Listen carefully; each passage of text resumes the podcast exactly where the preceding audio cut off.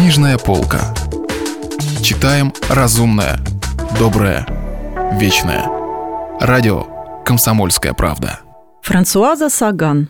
«Немного солнца в холодной воде». Читает Наталья Романьоли. Часть третья. Париж. Глава вторая. Фермон, главный редактор газеты, был высокий, сухой, нескладный и весьма трудолюбивый человек. Выходец из крупной буржуазии, он, к всеобщему удивлению, основал на свои средства левую газету, которая действительно была левой в той мере, в какой это было возможно в те смутные времена – и тем не менее у него сохранилась властная диктаторская манера держать себя. И в газете все знали, что, осуждая любую форму привилегий, он вот уже несколько лет добивается, чтобы ради него был восстановлен титул графа де Фермона, исчезнувший при Карле X. Жиль сидел в кабинете Фермона вместе с Жаном и пытался внимательно следить за необычайно серьезными рассуждениями об ответственности, которая отныне ложится на него Жиля Лантье. «Нечего и говорить, что вам придется отказаться от своих похождений», – говорил Фермон. «Я не желаю разыскивать вас в Сан-Тропезе, если Америка и Вьетнам заключат мир. Я понимаю, вы слишком молоды для этого поста. Тем более тут нужно как следует взяться за дело. Кстати, учтите, что если бы не скандал, случившийся с Гарнье, мы бы, конечно, назначили его». Жиль насторожился. Он взглянул на Жана, который смущенно покачал головой. «Я не совсем в курсе событий», — сказал Жиль. Действительно, Гарнье давно уже работает в этом отделе. Набил себе руку. У Гарнье серьезные неприятности. Он теперь на учете в полиции из-за какого-то мальчишки. «Но при чем здесь это?» – воскликнул Жиль. Он был возмущен, взбешен. Жан бросил на него успокаивающий взгляд. Но Жиль уже не мог остановиться.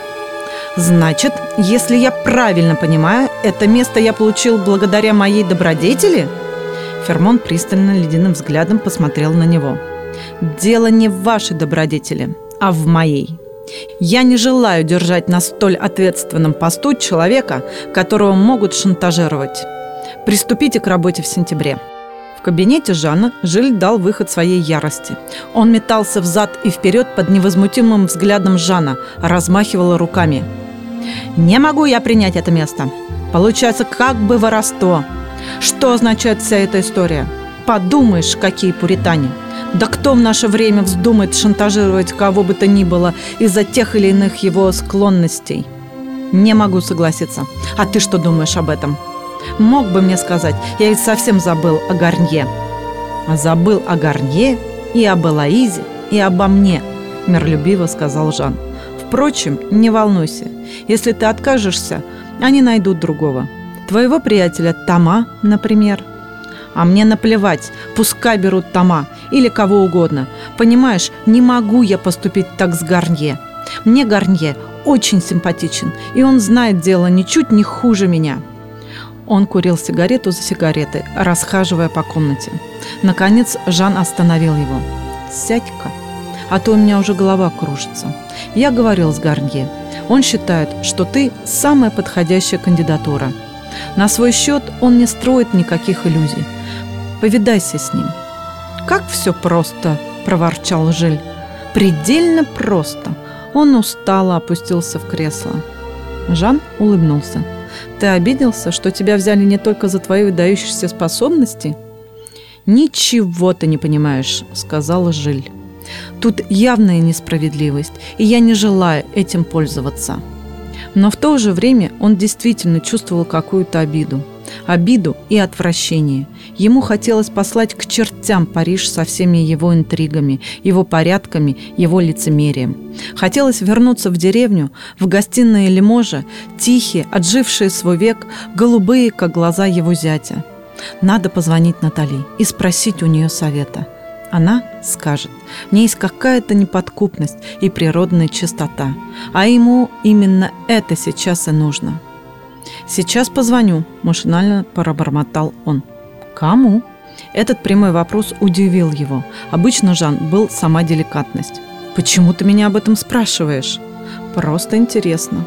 Уезжая из Парижа, ты был похож на каторжника, влачащего за собой чугунное ядро существования – а вернувшись, ты прямо в облаках Париж. Любопытно, благодаря кому? «Но ты ошибаешься!» – воскликнул Жиль в полном ужасе. «Я вовсе не влюблен в нее!» Наивно продолжал он. «Я едва с ней знаком. Она очаровательная женщина. Вот и все». Жан засмеялся. «Вот и все. Однако, когда я предлагаю тебе должность, к которой ты всю жизнь стремился, ты выезжаешь только на следующий день. Встреча с Элоизой тебя раздражает. Ты торопишься позвонить этой женщине сразу же после приезда. И при первом же затруднении тебе необходимо спросить у нее совета. Вот вроде бы и все. Не смотри на меня, будто на мне дурацкий колпак. У тебя самого такой глупый вид, что даже страшно. «Ну, это уже слишком», — сказал Жиль. Он даже стал заикаться от ярости, от желания уверить Жана и самого себя в своей правоте. «Я же тебе говорю, она мне очень нравится, и только. Ты что, теперь разбираешься в моих чувствах лучше меня?» «Не только теперь», — ответил Жан. «А вот уже 15 лет. Пойдем куда-нибудь посидим, и ты мне расскажешь о ней хоть немного». Они зашли в шлюп, сели на террасе. Стояла чудесная, мягкая погода. Солнце ласково грело их лица, и Жиль начал, по настоянию Жана, скупой, немногословный рассказ о своем провинциальном романе. К собственному удивлению, ему не удавалось внести в свою исповедь ту нотку цинизма или иронии, которая могла бы убедить Жана в его искренности, вернее, в неискренности. Но он упорствовал. Жан сонным видом посасывал трубку. «Если все так просто, — сказал он, — почему же ты туда возвращаешься? Поезжай с Элоизой на юг, как обычно». «Да не в том дело, куда ехать!» – воскликнул Жиль, окончательно выходя из себя. «Эта женщина как-никак меня интересует, психологически!» «Вот уже 45 минут ты мне о ней рассказываешь», – заметил Жан. «Ровно 45 минут по часам. И даже к пиву не притронулся, невзирая на жару и пыл твоих излияний. Бедная Элоиза. И бедный Франсуа. Да-да, муж. Видишь, я знаю теперь даже его имя. Жиль оторопело взглянул на него. На секунду у него закружилась голова.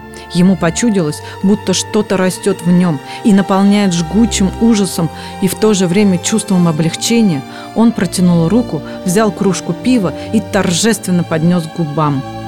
Полу закрыв глаза, он запрокинул голову, Теплое пиво полилось в рот, в горло. Ему показалось, что он мог бы выпить так несколько литров, и что отныне он всегда будет с таким же наслаждением утолять жажду. Он поставил кружку. «Ты прав», — сказал он. «Наверное, я люблю ее». «Все-таки, как видишь, я оказался тебе полезен», — заключил Жан без улыбки.